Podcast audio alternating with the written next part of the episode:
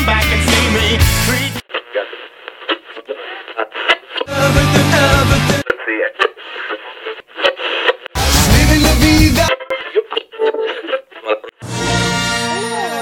Hi, welcome back to Adolescence After Alderaan. I'm Caroline Guthrie. I'm Meg Fariello. We are a podcast dedicated to retracing our adolescent journeys through the Star Wars expanded universe and just sort of following where they lead us. Yeah, Yeah, we're- interesting places, new places. Yeah, drawing the maps and Yep. walking the old paths. And yeah, Yeah. So today we are returning to that wretched hive of scum and villainy yeah, with some more tales from Mos Eisley Cantina. yeah. And we are doing the next six tales, which I think in total was shorter than the first four. Four. Absolutely. This flew by for yeah, me. Yeah, I read this in like an hour and a half, maybe. Like, Yeah. very fast. Um, and I think overall, much more enjoyable. I was really four. in there were several of these that I was really into, and I don't think there were any that I just like was not feeling at all. Yeah, I think they were all they all had something to offer. I think they were all more connected. Absolutely. I think it says something about maybe keeping short stories Short. on the shorter side of things. Um, but yeah, I, this had a much more Tales from Jabba's Palace feel. Than yeah i felt like we really got some momentum going uh I, I would say starting around where did I really feel like it took off? Maybe the third one that we did. I think around Night Lily. I think around Yeah. Night Lily, the Lover's Tale is when things really were off and Yeah, cracking. yeah. But the first we- two were great as well. So yeah, and some some answers to questions we had from episodes ago. yeah, Who knew? Yeah. it gets clearer. yeah, So- things things get clearer. yeah. So I guess we should just the usual way start tale by tale. yeah, Yeah. So first we had the Sand Tender, the Hammerhead's Tale by Dave Wolverton. yeah, old friend Dave Wolverton. yeah, he wrote Courtship of Princess Leia. He had a tale in Jabba's Palace. Yep. He's and uh yeah, and back again. third time reading one of his stories. Um, so the Hammerhead, if you haven't guessed by the title, is the Hammerhead character in the Mos Eisley Cantina. He's an Ithorian. Yes. Yeah. Um, and we have run into him before in I think the third Champion of Force. Dark Apprentice, I'm pretty sure. Dark Apprentice. Okay. In the second Jedi Academy trilogy book, Wedge Antilles and Qwi Xux go to his home planet and like talk to him. Basically. Right. Apparently, Ithor is sort of like the Bahamas of space. Yeah. And And they're know- rebel sympathizers. They're yeah. on, on the side of the rebels. Um so his name is Momaw Momaw Uh, Nadon. Yeah. MoMA. MoMA. like the museum.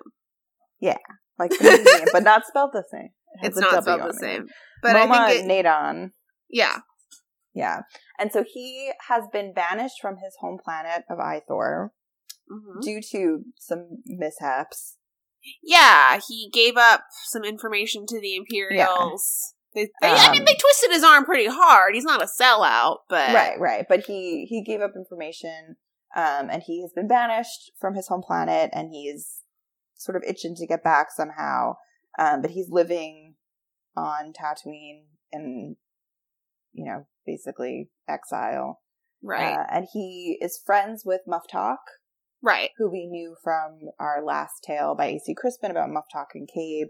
Um, and he goes to Muff Talk, and Muftak has some information about him about an Imperial who was involved in his sort of. He was the guy who did it. Yeah, the guy who, Alima. yeah, Captain Alima, who's the or Lieutenant Alima, who's the guy Yeah. who tortured Momaw and Right, got this information. got him banished. Yeah. And so uh, Momaw tells Muftak, you know, put the word out that I know what it is that Alima wants to know so that Alima will come to me.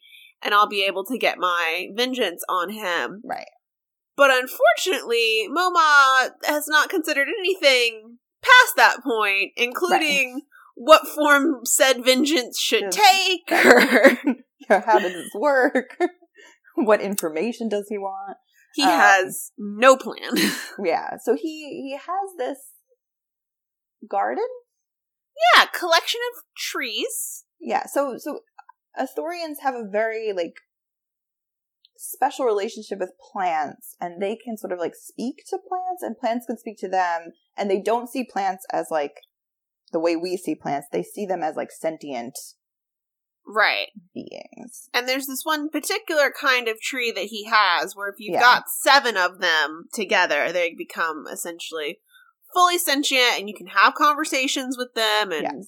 arguments. And he has a real psychic dependency on them in some way. If they were to say, you know what, we're done with you, that would really upset Yeah, he's mess like him friend- up real bad. They're his like friends. Like he Yeah. and and like sort of uh mentors and like he asked them like you know I think I want to kill this guy. Like he you know he did a lot of bad things. A lot of people died. A lot of plants died because of what he did. And like I should I should kill him. And his plants are like, but that's not. Right. His plants are very Buddhist, you know. yes, they are. Yes, they're like no, you don't kill. Like it's not a life for life. Like that's not how this works. Like yeah, you have to obey the laws of life. You know, your purpose is to preserve life, to make right things cultivate good, life. Yeah, to cultivate to- life. You know, the plants he killed, they would have died anyway. Right. You know, like Right, all this stuff. Yeah, but he's he's kind of got it in his head that like he needs vengeance. I probably need to kill this guy. yeah, And this guy, I mean, he does show up and really Yeah. assert himself as someone who should be killed. yeah. And he said- damages the plants. He like yeah, he damages the plants. He said, "I'll sew your eyes open and set your place on fire and make you watch all your plants burn." And yeah. He's awful. he's not a nice guy at all. And so uh Momaw has all kinds of torment about how to handle this, but ultimately he handles it in the best way, which Mhm. is when the, you know, when the Millennium Falcon blasts its way out of Docking Bay 94 and some Imperials are saying like, "Oh, who how, whose fault is this? Who Yeah. can we blame?" Right. Momaw says, "That guy." Yeah, because he was looking for the droids. That was the information that, Right. that he So wanted. Momaw Yeah, says, so like, I Hammerhead told just, like, him. gives him up. Yeah, I told him where they were, and he didn't do anything, so it's his fault. Right.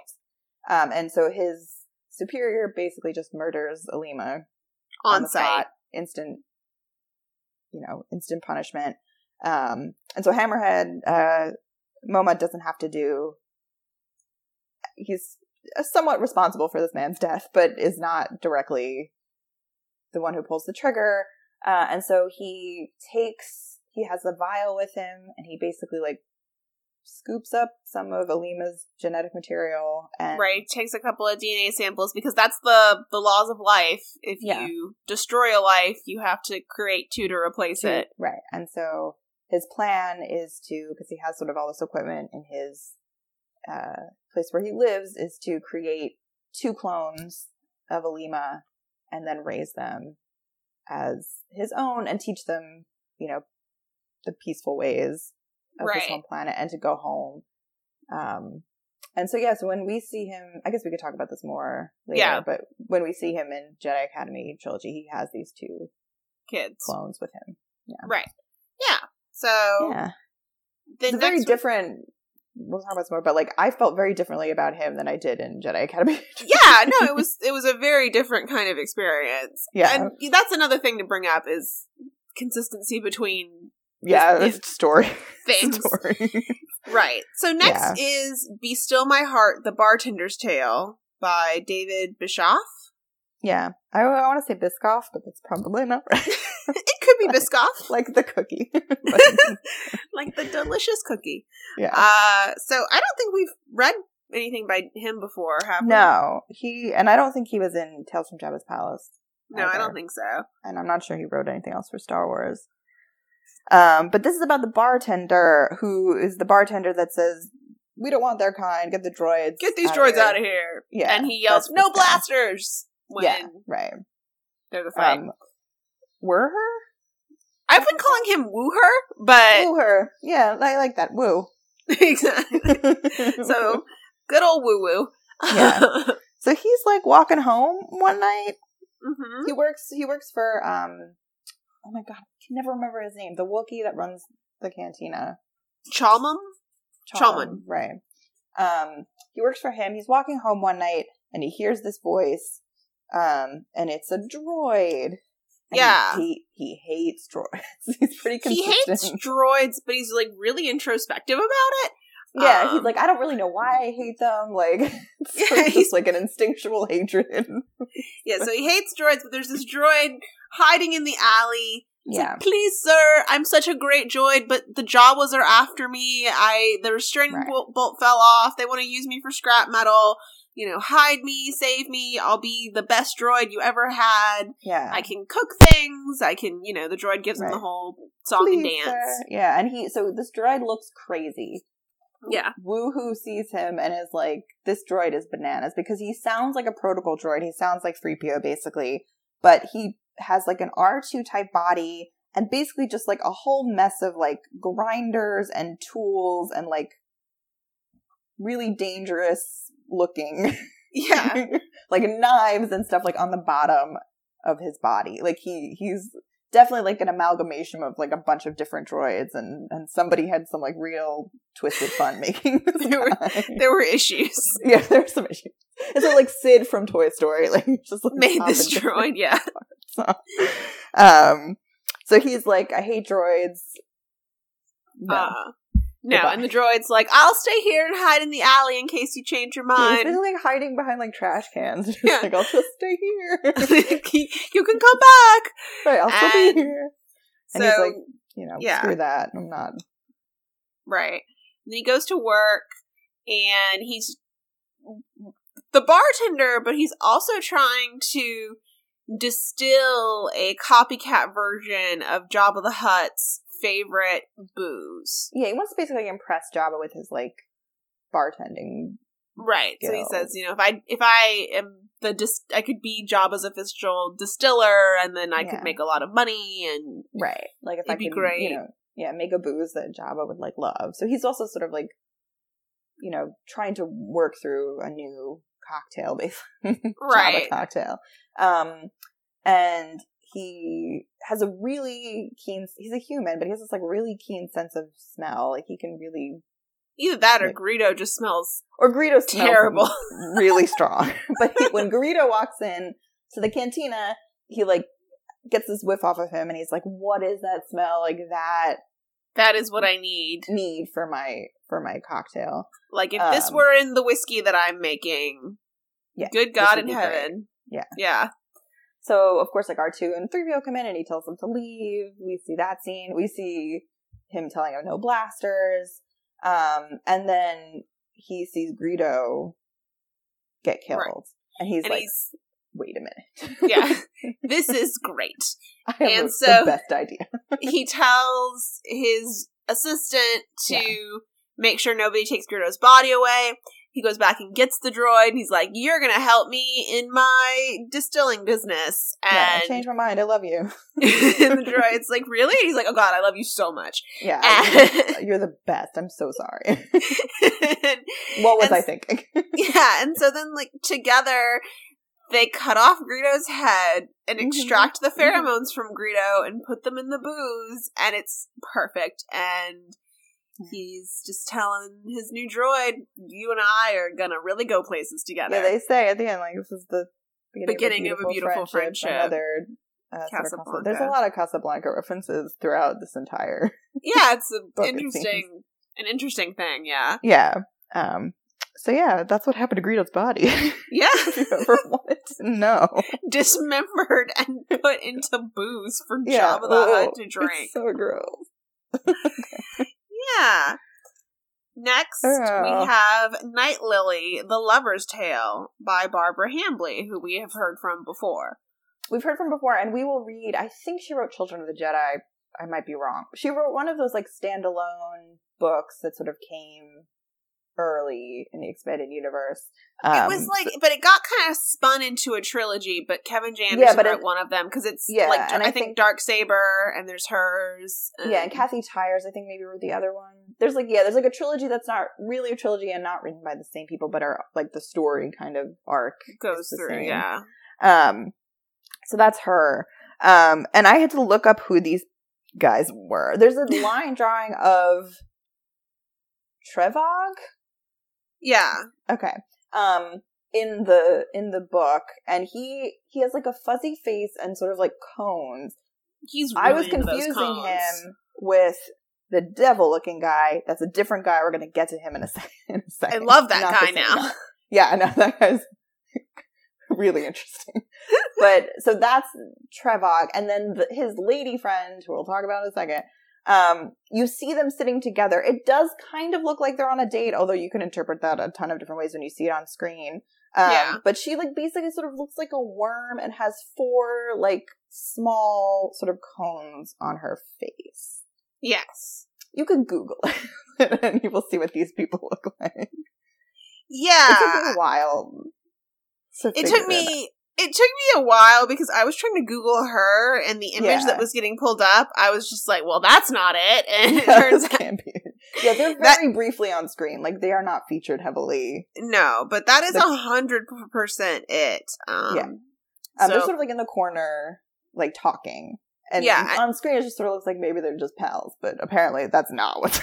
right, and he is maybe like you can tell that he's a guy in a mask, but she does not have She just looks like humanish features at all. Like, yeah, yeah, she's just like a worm. but he is Um, so into her. Yeah, he's real into her. So he's a, like a tax collector, basically.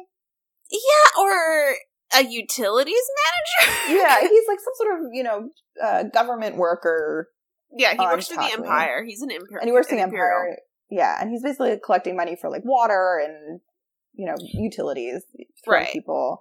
Um, and so He's shutting off people's water, which on Tatooine is a big deal. right because you need water, and apparently it's very expensive to like import water to Tatooine. So if you're at all, you And know- he's also sort of arbitrarily raised the price of water. Yeah, yeah, he's kind of kind of a a hole. Yeah, So, he's yeah, sort of he's- like Scrooge without any ghost visits. Yeah, Um, and with like a very high sex drive.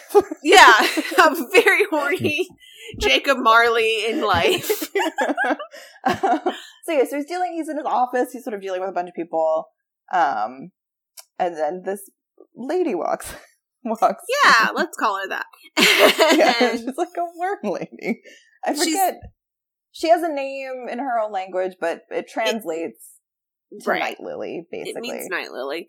And she seems very naive and trusting and Yeah, giggly. she's like on vacation. She's like trying to She's- get a. She lost her money, or her money was stolen, and she's trying to get a ship off of Tatooine. She's basically on vacation, like bouncing around the galaxy. Right. She's like on her way to see her sister, but then they told her she had to pay extra for something in her transit. And she's like, but if I pay it, I won't have enough money to get back home to my mother. And Right. Yeah. So she comes in like asking for help, basically. She seems very naive, very like yeah. you know doesn't understand the world that she's living in. Blushing, she- virginal, right. giggly. Yeah. As soon as she walks in, Trevagg is like, "Oh crap! Yeah. No, I he have to sleep with that."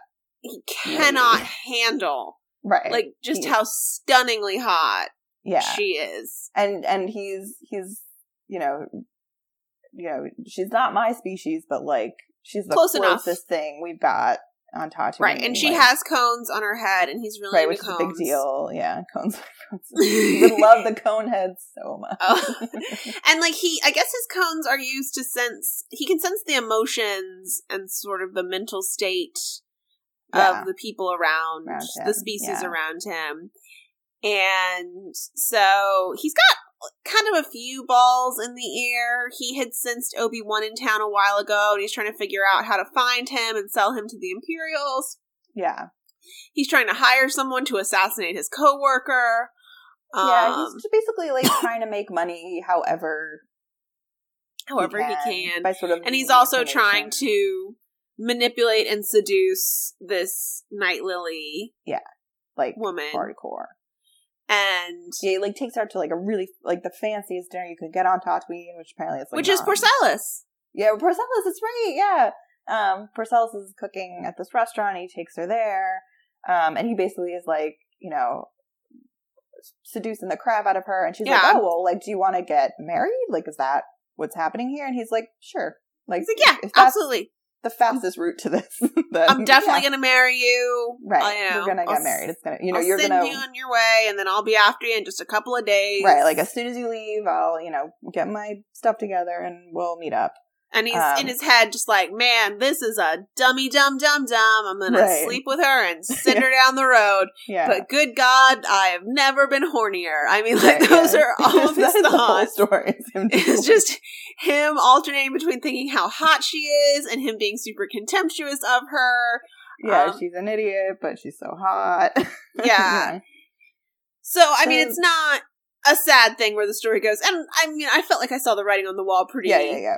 Pretty obviously here. You spend the story going like, all right, what's the twist? Where's the, where's this turning? Because obviously this is not gonna go down how he thinks.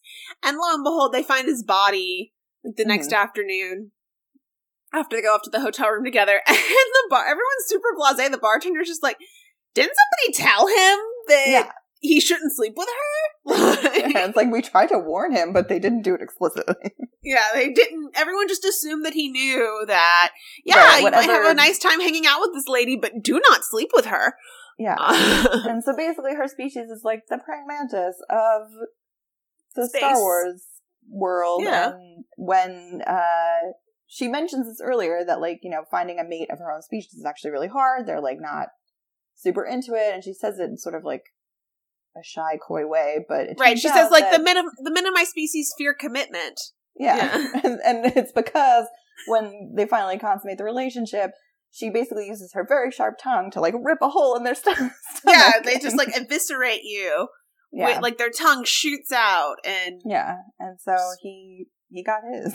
yep, dead as Although I a was doornail, I was like much oh, like Jacob Marley. Yeah, we can talk about it later. But I was a little. I knew there was a twist coming. I was a little bit surprised at what it was because Yeah, I thought it was maybe going in a different direction. But yeah. I mean, Yeah, that- I was. De- I definitely, you know, obviously it can't go how he. right how he it's wants gonna it to go. um, and the next tale is Empire Blues, the Devaronian's Tale by, Yes, Daniel Keys Moran, who um, the Devaronian is basically the devil. Yeah, he's the There's devil a- guy. He, he's the guy who looks Like they the hundred percent had a devil costume in the studio from a different Right. movie. and was just And like, we're like, put this, "Throw on. this on." Here you go. yeah, but this is great.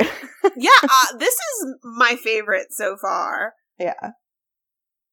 So this guy is um a Devaronian and he collaborated with the Empire against his people, right? Yeah.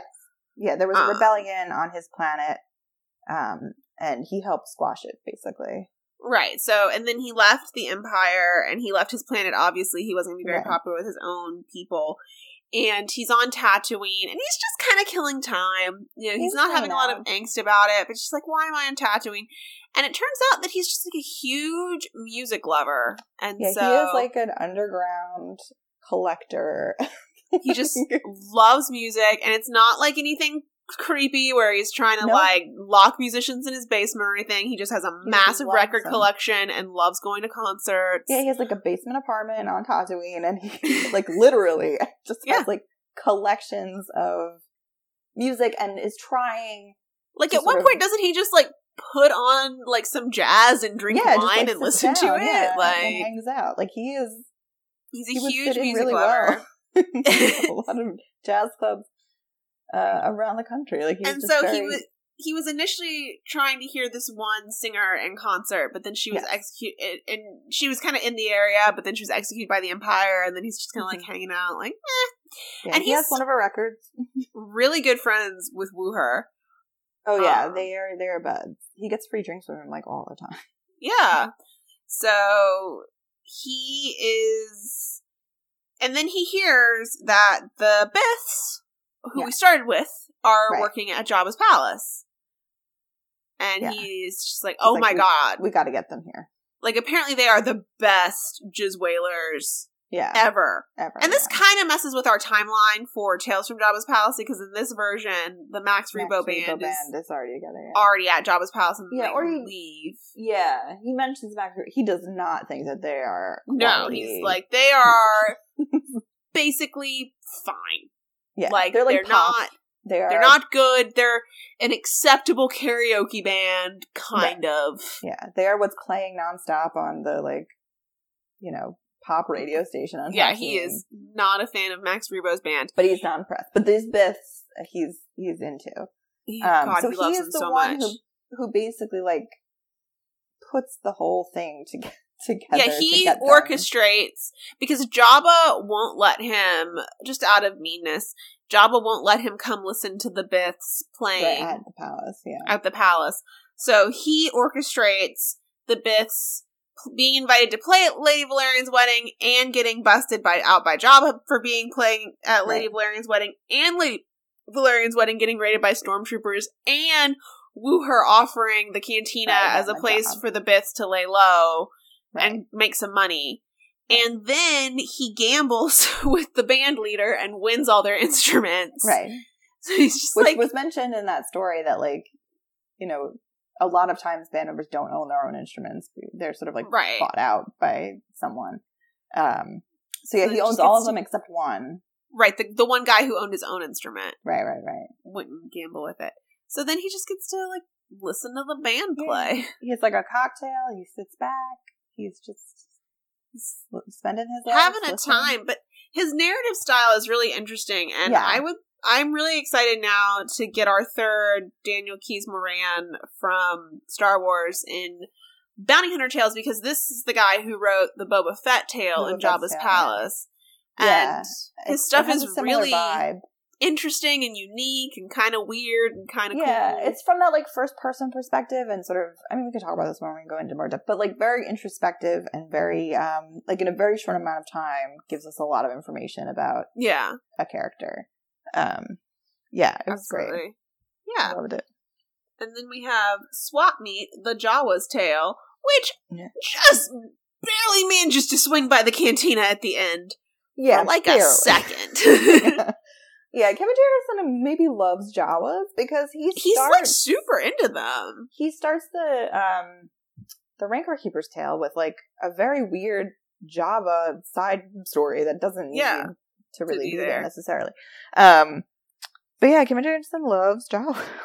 yeah, so we get a lot about Jawa culture, which is basically that yeah. Jawas are very cowardly, and anytime a Jawa is like, "Hey, maybe we should not just like get murdered," the other Jawas are like, "Ah, uh, Don't be rid- we're so weak. like, we're t- we're so weak and afraid. All Yeah, we can do so is tiny. Look how tiny we are. Like what do They're you think just- we're gonna do?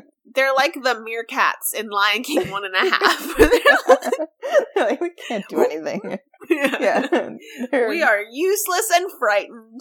Yeah, Um, and we, yeah, we can do nothing to protect ourselves, so we're just Right. gonna let whatever happens happens. And so we have this one kind of oddball Jawa who's like, "But what if we tried to stop them from murdering us?" Yeah, and everyone's And- like, "Don't be ridiculous." Oh, there he goes again. Yeah, and he was like really good buddies with a cousin of his who was in Mhm. the The thing that the sandcrawler that the stormtroopers destroyed. right, He has a little meeting with Obi Wan where they show up and they're Yeah. Obi Wan's honoring the Jawa funeral rites, which is a Oh nice God, touch. Yeah, Obi Wan's very respectful of Jawa, Jawa culture. Yeah, he like knows a lot about them. He speaks yeah. He's like, "What do you think I've been doing in the desert for these past like however eighteen years? I've literally just been watching Jawas, so like He, I get it." tries to he's trying to orchestrate peace between Jawas, sand peoples, and humans. He's yeah, he's real bored.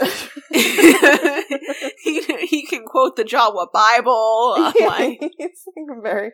He does. This is all he's been doing. Yeah. And he basically is telling the little Jawa guy like, yeah, maybe you fight back. Maybe you maybe you do a little something. Yeah, And gives him a little courage and yeah, you go for it, buddy. And so that you little guy, he gets himself a blaster, and he goes to Mos Eisley and he meets up with a little like rat trader guy who gives Yeah. him a bantha horn good luck charm that Tuscan Raiders use. Right, and he's like, "Oh, this will. This will be great. I need this." Yeah. And then he go and he's like, I'm gonna I'm gonna get those stormtroopers that killed my cousins. Yeah. People. And so he hides behind a thing and he sees the stormtroopers coming and he jumps out and starts shooting and whoop, story ends. Story ends. But the next story, written by Rebecca Moesta, Yeah. A nice So, little companion piece. should have guessed these were very. This was the shortest story. It was only a couple pages. Yeah. Um, this was tiny. It was called Trade Wins: The Ranat's Tale, and he's like a little ratty rat guy. In his picture, he legit looks like he's from The Lion, the Witch, and the Wardrobe. Like he's a little rat guy wearing a hood, and he looks like like he's got a little little like. Robin Hood, you know, medievally Yeah. decoration around his shoulders. Yeah, or like a Secrets of NIMH kind of looking. Yeah. Looking guy. Um, and he is a trader Mm-hmm. by trade, Yep. and is just like there's a whole trader code, and he just like is collecting crap that people leave around, trying to get the best deal he possibly Yeah. can for it. Um, and he goes to the cantina and meets up with this Jawa who he kind of knows. right. They've traded um, before. Yeah, and so they have this whole like it's like very ceremonial, like the trade system. Yeah, although it was making me think of Hogan's Heroes, like the little Yeah. like code phrases you'd have when you meet your spy Yeah. buddy and stuff. Yeah. Hogan's Hero. yeah. That's a reference the kids get, right? Yeah, everyone, yeah. Like We all- Hogan. we all watch Hogan's Heroes. Yeah, totally. Yeah, definitely. Um, so yeah, so he he is a little bit reluctant to trade the talisman because he sees how much the Jawa wants it, and he knows that it's like probably worth quite a bit to him. Um, and the Jawa's like, "Well, I don't really have anything except like some credits, um, and this blaster." And The Ranat's wants- like, "Oh, this is a great blaster. Can I hold it for a second? yeah, And the Jawa's like, "Sure." Sure, and then but he the Jawa doesn't really want to trade the blaster Right. because he wants to use it on stormtroopers. So he's like, "Listen, like I really need the talisman. I need it right now. Like I can't wait till later. But I swear, like I will come back tomorrow and like give you the rest of the credits, traders And the blaster, it's fine. Right, right, yeah, like you know, and Ranat's uh, you know a little bit hesitant, but eventually is like, "All right, like you know, I trust you." Um, and so the Jawa goes off. And He's got his thing. Yeah. yeah, smiles to himself and like pats his pocket. And it turns out when he was holding the blaster, he took the power Pack. pack from it. Um, and so we now know that when the Jawa started shooting at the stormtroopers, Nothing is gonna happen. none, he's probably not going to make it. Not gonna make But the next tale, which we'll start with the next time we do one of these, is the Stormtrooper's tale. So I guess I wonder if we'll- it's yeah. I hope. know Which I mean, we I get. It's by Doug Beason, and I had a moment where I thought it said Doug Benson, and I was I like, know, I "Why is Doug I Benson writing that, Star like, Wars Benson." stories?" I mean, it's fine. I'll read it, but like that's not what I expected at all. yeah, that would be so cool. weird. um yeah so maybe we'll get we'll get some more about what happened yeah, that. so we we now with six stories, I say that short is definitely sweet when it comes short to these sweet things. yeah i they, they move so much faster and you know if you could get a really interesting character on the page in a short amount of time Yeah, like I was enthusiastic right away when very early on in uh Momaw's tale they say that, you know, they tell him something important and it says uh Nadon stopped his digestive processes for a moment, sending extra blood to his brains as he considered. I was like, yes, that is Yeah, what, I that's want. i want weird Some weird, yeah. crazy stuff. yeah like different species and like i was Yeah. thinking about how much these stories more so than the first four i mean and there were you know i i did like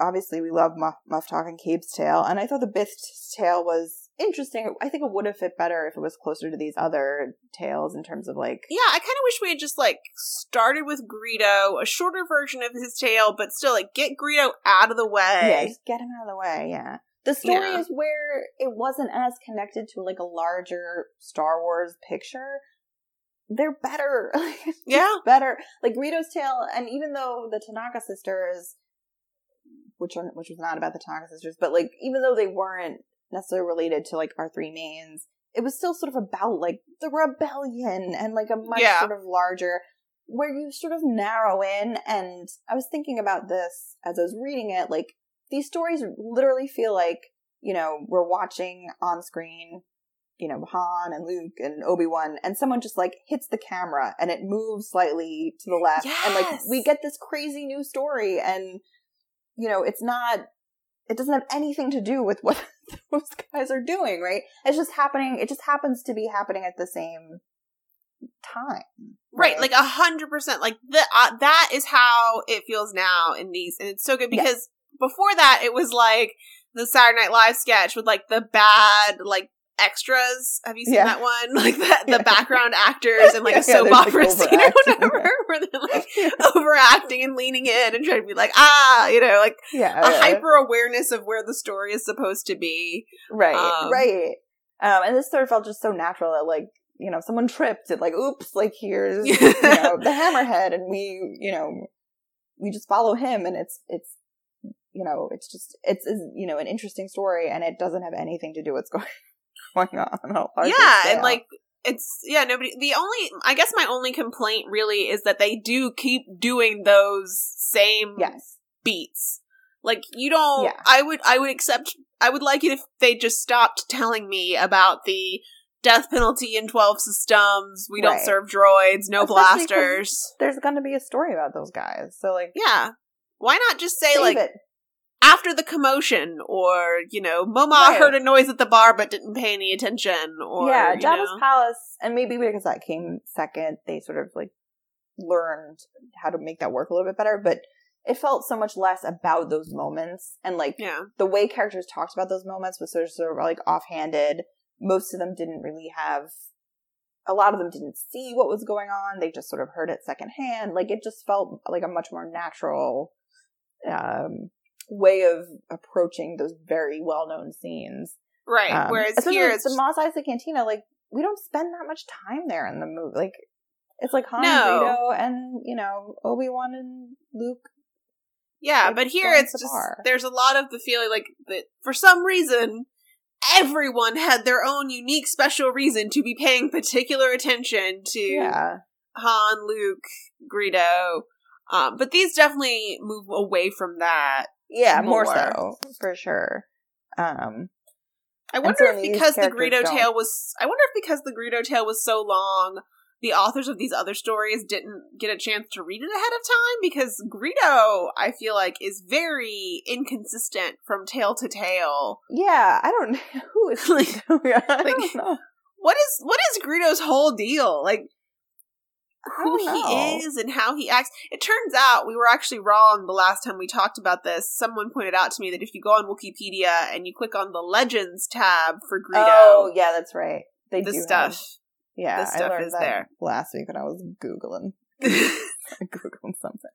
Um, but uh so our apologies, Wikipedia. You are more complete than we Yeah. gave you credit for. Yeah.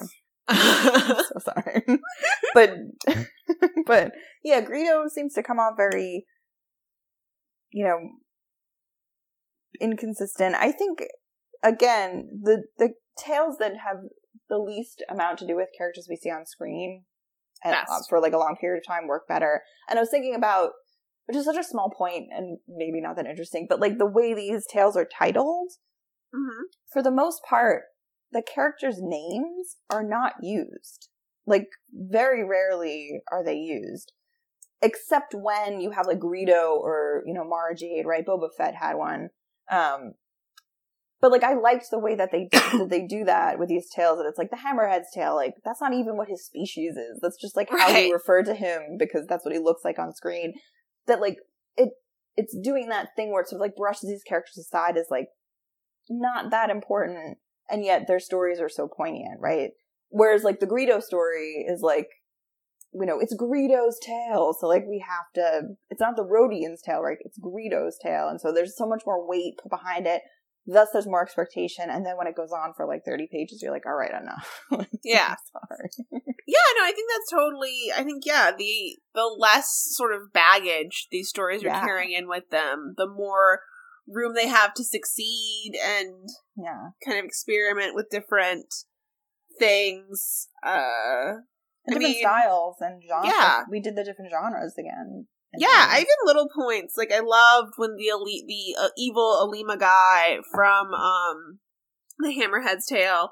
When the Hammerhead's like, oh well, I guess things haven't been going for you. You were demoted, and Alima's like, Yeah. I got demoted completely on purpose. Do you know how often people die working on Lord Vader's starship? I'm not a Yeah. moron. Like, yeah. That's kind of funny. It's just like this guy's no dummy. yeah, yeah. th- th- I was so surprised because when we read Dark Apprentice, I was a Dark Force Rising. Dark Apprentice. um, he was so creepy. He came off as a creepy nightmare monster. He was so creepy. He seemed very creepy in that book. Yeah, he seemed super evil. It seemed like he had done something horrible and he was like torturing children. And Yeah, but it turns out it was the opposite. yeah, he's actually a really sweet guy with a lot of reverence for life and nature and he wants to raise these children to you Yeah, know, to respect serve serve and- good and respect life and it's a second chance. Also, he was a high priest on his planet, so I'm not sure how he ends up going into hospitality and running a hotel for Wedge and yeah, to visit. I mean, there's probably a long story of how he like manages to get off of and like decides to go into the hotel business. And he had like a wife and son back on his home planet waiting for yeah. him. I mean, it's been a year. Like it's been you know quite a long, yeah, at least like eight, eight or nine years probably since, yeah. since that So- happened. So a lot, a lot could have changed. But yeah, I was, Yeah. I was going into this ready to be like, oh, he's going to be so creepy. And then I was like, oh, I love you so much. He was such a sweet, sweet guy. Just wanted Yeah, to do the right thing. Didn't have it in him to be like- a killer, but wanted to stop more badness from happening. Felt really bad when Alima Yeah, got loved his, shot. like, Little bonsai trees. Like he's just so. yeah. He was very, very nice. Yeah, he was he was great. And Yeah. I guess if I was gonna pick one to be the weak link of this collection, I would probably pick Wuher's Tale. Um Yeah, yeah. I mean, there's not a whole lot under the hood of that yeah. tale. I It mean, was- it was it was short and you know it, funny. Like it, it didn't. I didn't hate it. Yeah, it was fine. It was just like Wuher was sort of bizarrely self aware for the kind of guy yeah, that he was. So like he does this whole super gruff, like, I hate droids, blah kind of thing. But then he's thinking about how like well, I don't really hate droids. I think I just lash out at droids because everyone always lashes out at me. Like he's in his head laying on an analyst couch right. all day long, working Yeah, I through this droid thing, and how people were mean to him when he was a kid, and how humans face a lot of discrimination in the bartending business intergalactically. yeah, which is like what? yeah, yeah. It's- yeah. just just not extremely uh interesting, interesting character, but yeah, I found him more interesting as told through the Devorian. Is that what Yeah. he's called? the Devorian, yeah. Yeah, I really liked the Devorian's tale a lot. It had Yeah, a really interesting really- kind of It's not at all where you thought. Like if you see a picture of that dude, Yeah, who just hundred percent looks like the devil, and I think they like the maybe even like have a devil laugh sound in the yeah, and he like has like a creepy smile, and he's like sort of looking around, yeah, but literally he just loves the music, and that's why he's smiling.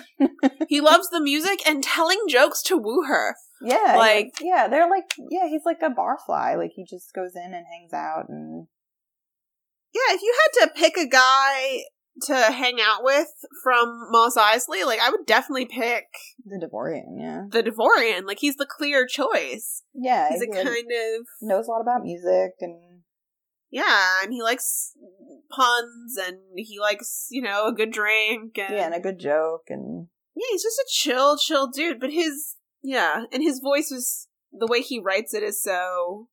What does he say? Like, um, he talks about his grace a lot, which I liked. Yeah. That like it was never fully explained what that was. Um, yeah, yeah, night. Yeah, he looks. Yeah, Night Lily sitting down at the end of the bar looked bored and horny. I felt sorry for someone. Hey, Wuher. Wuher looked at me from down the length of the bar. Yeah? Universal truth number one. You should never say, well, why don't you bite my head off to a female H'nemthe who is bigger than you? He Yeah. didn't smile. Jerk. Yeah. Another one he does is, hey, Wuher, who looked at me from down the length of the bar. Yeah. What do you call someone who speaks three languages? Uh, trilingual. Someone who speaks two languages. Bilingual. Someone who speaks one language. He paused it a second. Monolingual. Human. He almost smiled before he caught himself. He's very funny. very, yeah, just a lot of nice little moments and enjoying the the bits. Like he's Yeah. Yeah. Just loving the bits. just a delight. Yeah. Um he Yeah. just- He, seems like a cool cat. I would go hear the Jizz Wailers with the Devorian. yeah. Like he's, you know, I mean, he's. I'd be like yeah. nervous to talk about music with him though, because I'd feel like I'd say like, "Oh, like I love Max Rebo's band," and he'd be like, "You don't know anything." no, like the Devorian would definitely like read Pitchfork and have a Yeah. lot of like really strong opinions. have very strong opinions about. Oh, and it would. And it would be perfect because Pitchfork is like with devils, so like yeah, he could, yeah, he would read. He, yeah, he should start one on. he should on start tattooing Pitchfork. Aw. Yeah, he was great. yeah. What else? Yeah. It's an interesting story.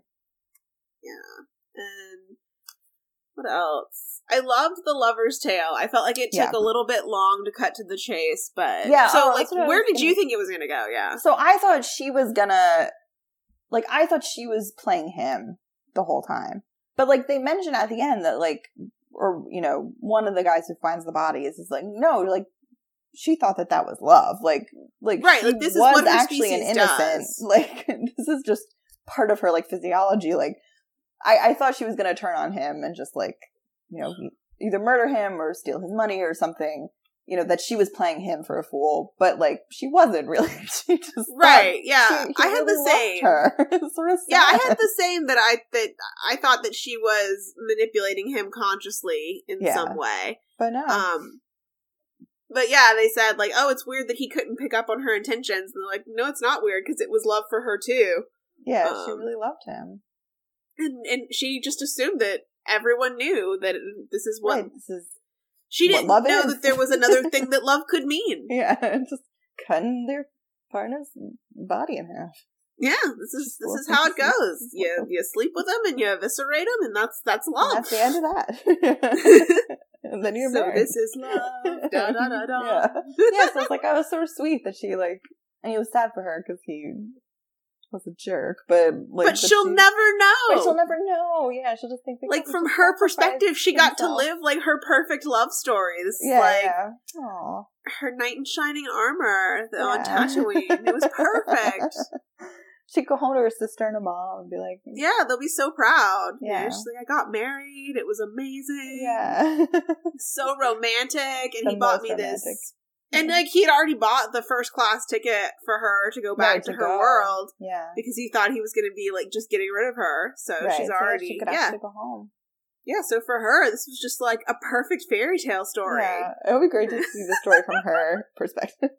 Yeah. like her going back to her planet and like telling her mom about this and yeah, everything. like I met the most wonderful man. I had the most amazing husband. You know, Yeah, it was was beautiful. Yeah, he took such good care of me. yeah. Oh God. yeah, that was a great tale. yeah, no, I was all in. Yeah, That tale was delightful. yeah, And Yeah. I love Obi Wan Kenobi and the Jawas. yeah. Um, he was a bright spot, and uh, you know the rest of it was sort of like yes, fine. Whatever. But yeah, Obi Wan just being like, I respect your culture so much. Like, I love you, Jawas. yeah. Speaks Jawa, and it's it's a nice way of kind of rewriting that moment because in the movie we Yeah. have three PO just like throwing Jawa bodies onto a I know, bonfire yeah, to burn them. I mean, it's like it looks like he's just like burning trash or whatever. Like there's no yeah, consideration yeah, but Obi Wan actually, yeah, Obi Wan says that this is like you know what how Jawas dispose of their dead because right, they go know back they to the desert. Yeah, right they believe that you know the material objects that's what's important that remains, but your body is just loaned to you from the by the desert. So you like have to return to the sands as quickly as possible, and right. yeah, it's just Yeah, like that's nice. lovely, Yeah, Obi Wan just loving. You know, he was just Oh. sitting in his like he did. He hated to go to Mos Eisley. He was like, unless I need groceries, like, and hopefully I, you know, get Peapod and like do not have to get. No, get like, he- he does not like going to Mos Eisley. Yeah. I mean, it doesn't seem like it's super close for them. No, it's not like- that close. Yeah, the land. He needed, they needed the landspeeder to get there. So yeah, he would just like sit out on his porch, just like watch the Jawas. Then he ordered like a Jawa book from Amazon and was like read up on like the Sand people and Jawa culture. So like I better know my neighbors and Yeah, it seems like he shouldn't have. It seems like he should have challenged 3PO, and 3PO was calling Jawas filthy creatures. Seems like, yeah, it should have been like, hey, like actually no. actually, like, have a little respect. This is a vibrant culture who, Right, uh, yeah, just it's very because detailed and their their ways are different than your own doesn't I was make them expecting less than. because remember in the in the Rancor Keeper's Tale, which I can't remember why we start with the Jawas because they find That's the because the Rancor ship, the ship. oh they- right the ship It's crashes. the Rancor. That's how they Um, get the Rancor. But they're talking about their like family relation, like familial relationships, Right. quite a bit, and they don't really. It, he doesn't go into it that much in this. But like, remember the way they would talk about like my father's, like they would mention like all the connections, Yeah, my sister's third son, or right? Like the the, the way they were related to each other. like he developed he like between this between here and Tales from Jabba's Palace, Right, Kevin Anderson like developed his Jawa culture Yeah, stuff a good bit. yeah, oh, yeah. I like the stuff about the Jawa culture.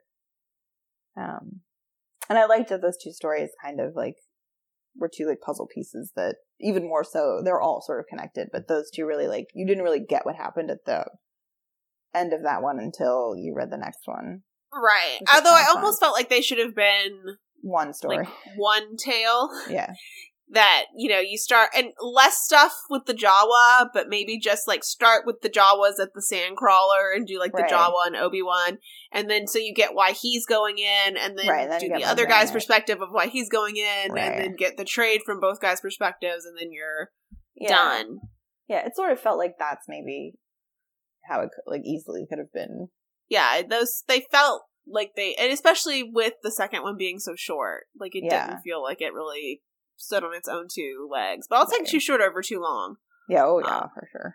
you know, always always leave them wanting more. Yeah, yeah, and that's how I felt with most of these tales. It was like, oh, Yeah, I could I could easily do a whole book with the with the Devorian. Devorian.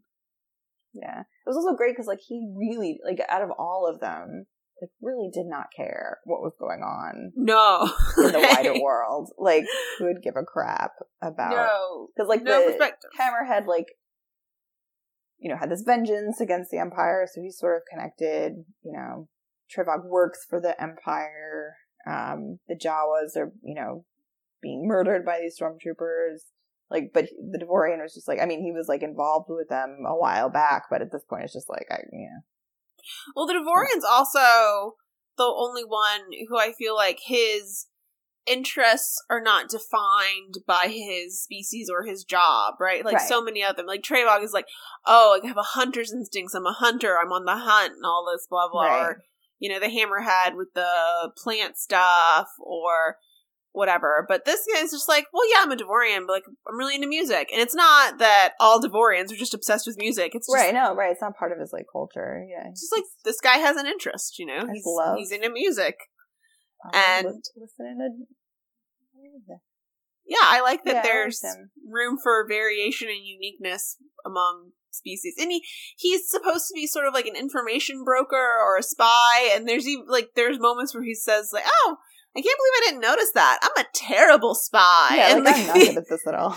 the idea that like you could be fine with being bad at your job is so unique in Star Wars because so many like almost everyone is It's defined, by their job. occupation Yeah, to an That's absurd true. degree. yeah. He doesn't really have one. Yeah, he's just sort of like, like just wandering around trying to enjoy life. just killing time. Like he says, I don't remember how he describes himself. He's like he's like half drunk all the time. He's you know Yeah, like he's sort of you know, he's like trying. He like doesn't seem like a particularly happy person, but is just trying to find like a reason to. right. He's not. He's not happy, but he's not mopey about it Right, either. no, he's just like, you know, this is what I enjoy, and if I can find the stuff I enjoy, then like there's a reason to keep going, and like, yeah, like this gonna is keep going. Yeah, just rolling with it. yeah, These yeah, are, yeah, yeah, it's a very different vibe, like a very, like a much slower, not slow in a bad sense, but like a slower paced story of just like here's just a guy who's just like hanging out. yeah. But it never. I never felt like it was dragging. Like I no, never no, felt no, like yeah, there was any wasted space. But it's sort of like. I mean, it's very, very different from Boba Fett's tale, which Yes. was very mind bendy Right, and like, played with time and yeah, all kinds of stuff but there's still um like it manages to feel both like a story with momentum like it keeps you really interested and it doesn't Right. feel like it's wasting time but it also doesn't feel at all hurried like Yeah. yeah, trying to just, i can't even figure out how to compare it to yeah, it's something nothing else but we've read. yeah but Wars. it's the, the pacing of it is really unique where it is taking its time but doesn't feel at all Yeah, slow.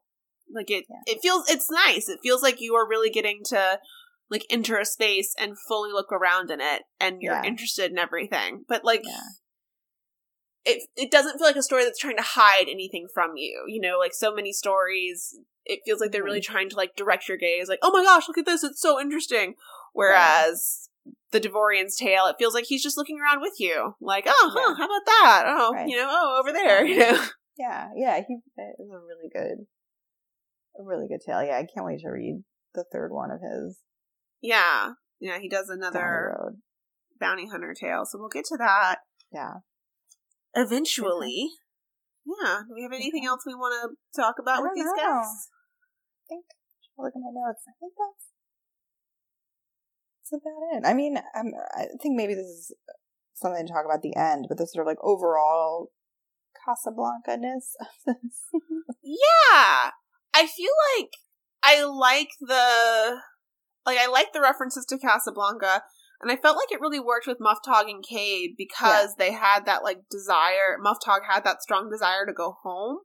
But I feel like if it's just a desert bar where kind of scummy people hang out, right. that only gets you about 30% of Casablanca. Like, so Right, right. much of. Casablanca is, you know, be, like refugee and alienation Right, and right, the feeling of loss and, right. you know, homesickness and yeah. is there even a home and all of that kind Right. of Yeah. stuff. So, Yeah. in- I'm interested. Outside of, yeah, outside of Muftak and Kabe, the Casablanca stuff felt a little bit like shallow to me. Yeah. it didn't totally work. And I love Casablanca. Um so I would expect to just be happy to see it wherever it turned up. But I was Yeah. kind of like, you know what? You it only works if you're trying to get out. Like Yeah. Casablanca is both a place where when you watch the movie you do think like, oh, that's so interesting. Like, I would kind of like to spend a night at Rick's. You know, like, yeah, it's kind of dangerous, but if you know what you're doing, like, it's it's cool, and there's all these interesting people, and there's music and gambling, and it's you know funny and interesting. But right. you know, if you're not if you're not desperate to leave, leave, right. then it's not Casablanca, unless you're Rick. ever see this is a side tangent did you ever see there's an episode and i swear it exists if you're if you're about to think i'm crazy because i would think i'm crazy. There's an episode of boy meets world where like i think topanga like hits her head and they end up in casablanca casablanca the movie and i swear it's real. Well, I have not seen that one. It must have been like a relatively early one because I saw a lot of it was like an early one i think it was like, later high school There's one college. where they like end up in the fifties too, which is also not made up. They like time travel, but I think it's like she falls or she like goes into the back of her closet. I think it's the college years. And okay, it's called As Time Goes By. yeah, Uh, season seven, episode Okay. twenty, came out in the year two thousand. Mm. Um, I'm not crazy. Cory and Topanga get into a fight because Mhm. Topanga keeps studying while Cory simply lazes about watching cartoons. oh man, I wish I knew if this was high school or college. I think it's college because I think they're living together. Okay. Um, yeah, it looks like episodes that came about before that were about like to have honeymoon in the title, so it's probably Yeah. college. Um, Cory begs her to enjoy herself for just a few minutes, so she compromises and cleans the closet. Yeah. While cleaning, she discovers a time continuum vortex and accidentally falls into it, entering a detective noir world involving counterparts of the main character. yeah, but it's uh, like it's it's Casablanca. So then she becomes a waitress at a cafe. Um and yeah, it's like uh it's like Casablanca looking at the images. Yeah. Yeah. So no, I did not see that. Boy but Meets World also has a Casablanca reference. how did I not Oh, Mr. Feeney is uh Yeah.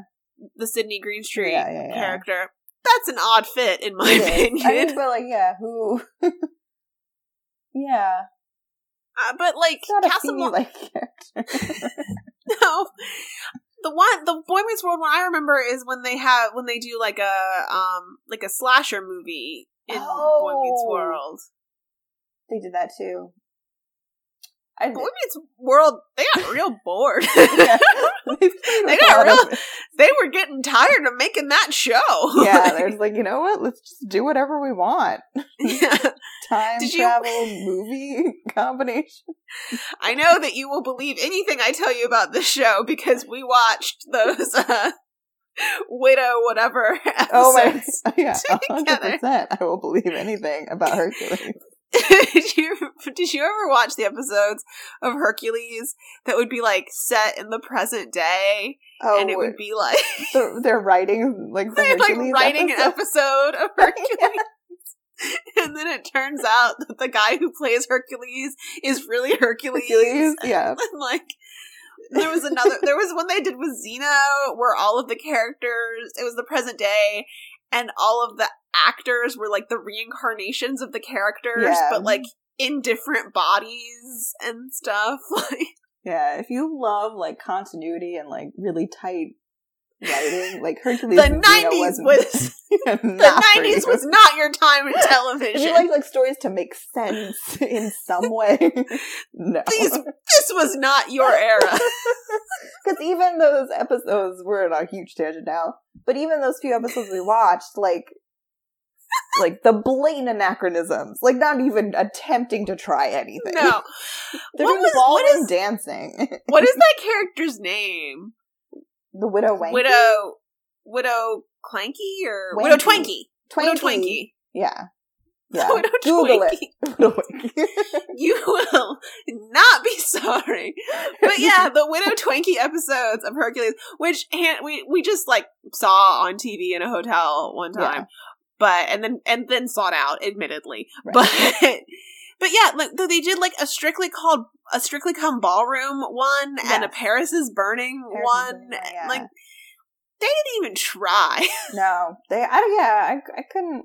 I feel like if you didn't grow up watching Xena Hercules, like when you got home from school or whenever it was on, it's hard to explain what those shows. Can you were. imagine? I should just show. I should show that in class instead of a movie. Should be like we're gonna watch the three witty, the three widow, Widow Twinkie, Twanky, episodes yeah. of Hercules: The Legendary Journey. like, No context, just here. who's gonna put this on, and you all have to analyze it? Yeah. Good luck. I don't even know. Like, if you're like 20 years old, just like living a life and thinking you know what's going on in the world, and someone just like slaps that in front of you, like, what Yeah, do you even do? I mean, it was slapped in front of us, and we grew up watching that show and had And a hard we- time with it. we could barely go. so, yeah. Oh, the nineties. I bet they. I'm uh, like, I would put money that they did either Xena or Hercules did a Casablanca something.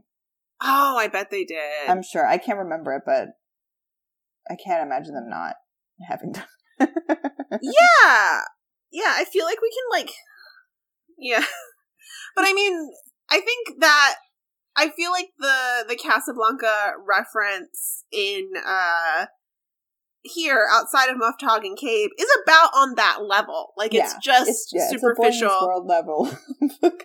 Like I don't feel like it's Yeah. really engaging I feel with like Casablanca. someone must have said, like, in the writer's room when they were, like, trying to figure out these stories or, like, put it together, they're like, oh, wouldn't it be interesting if we sort of compared the cantina to Casablanca in sort of like a throwaway way? Yeah, And, like, or some someone said, like- very Yeah, or they were saying yeah, or they were just saying like, okay, so yeah, it's the cantina. You know, if you're thinking about it, if you want a little more information, it's kind Yeah, of like Rick's in Casablanca, or you know, Yeah, and so, like, AC Crispin took that to heart and actually, like, wrote a story that something. incorporated the themes, right? And other people are just like, oh, offhandedly, like, let's throw in a line. Because they do the play it again, like, the title of the Bith Band's Tale.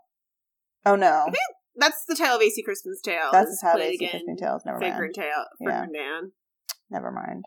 We don't do But someone does say, you know, at the beginning of a beautiful friendship. Right, right. Those lines sort of come up. So, yeah, it's just sort of interesting, like, how, in some ways, it's, like, very deeply felt, like, in the Muftak Tale, but in other ways, it's just sort of like a throwaway kind of like, oh, reference, like, not. Yeah, it almost feels more like you didn't really see Casablanca. You just saw them talk about it on When Harry Met Sally or, right, or like, Looney just, you know, through osmosis, you, yeah, like, got You the idea of like, what Casablanca is. Yeah.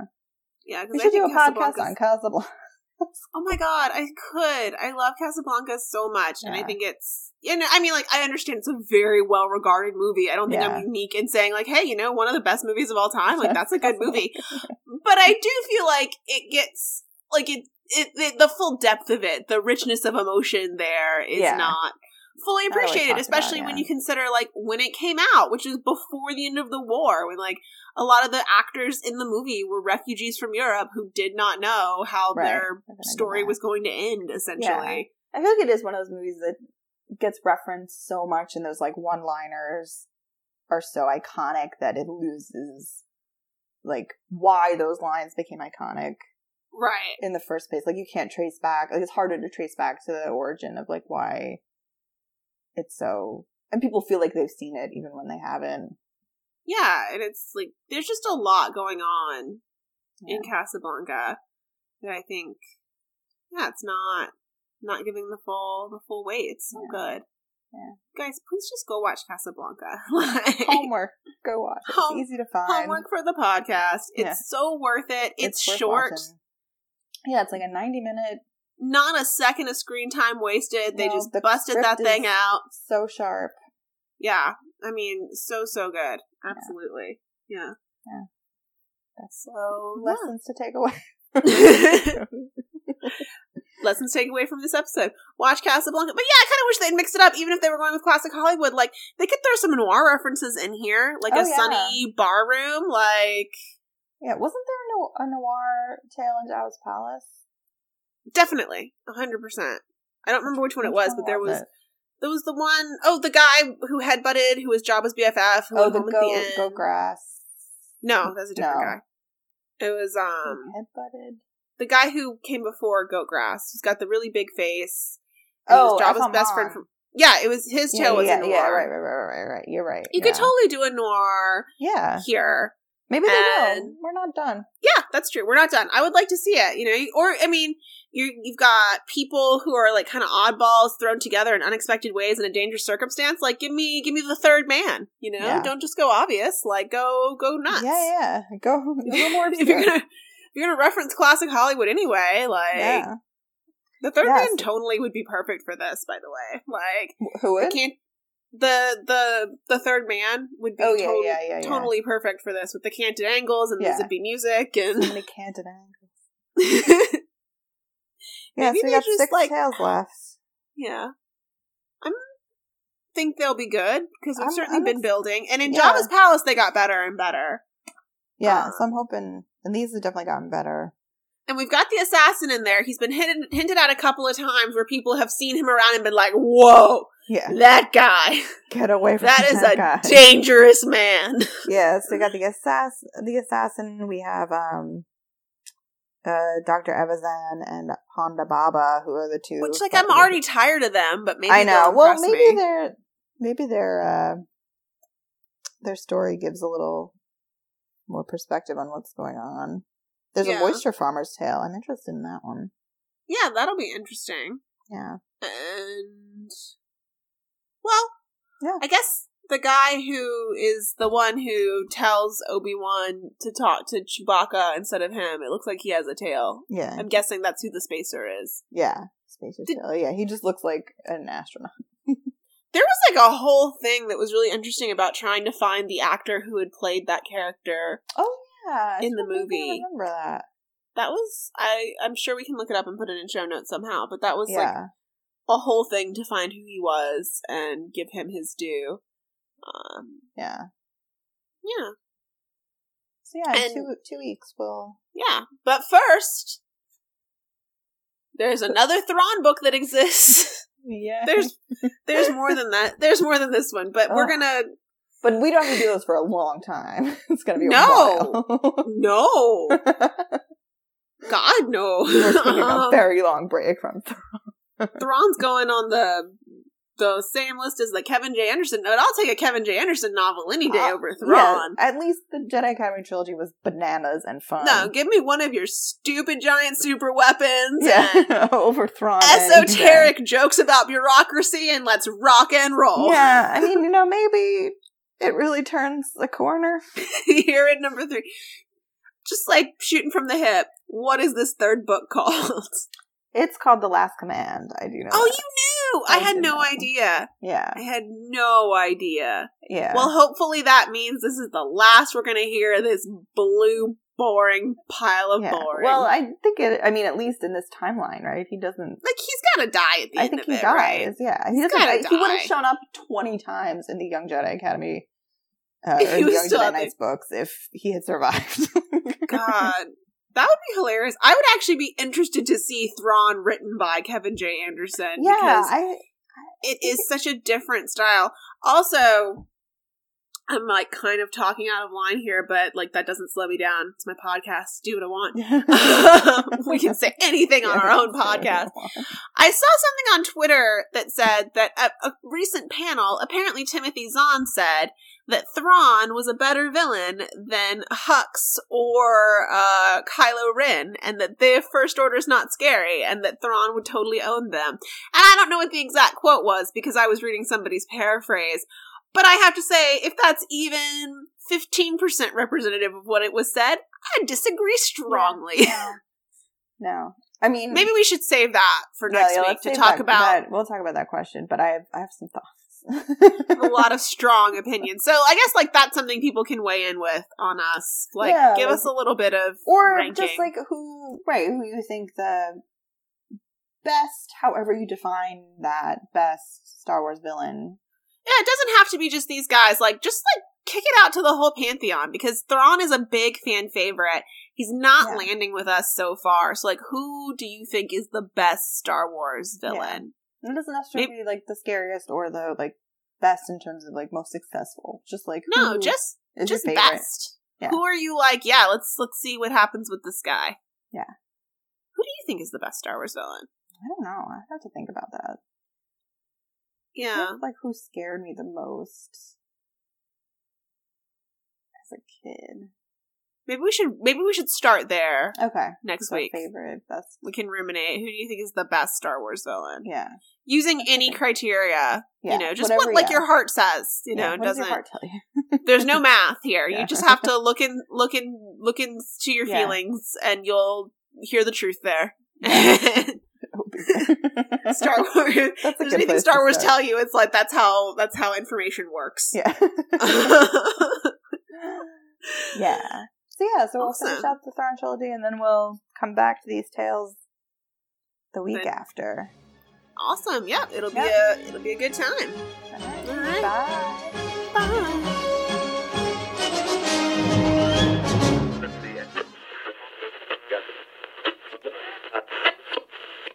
Thanks so much for listening to this episode. If you would like more information, please check out our website, adolescenceafteralderaan.wordpress.com, for show notes and info about upcoming episodes.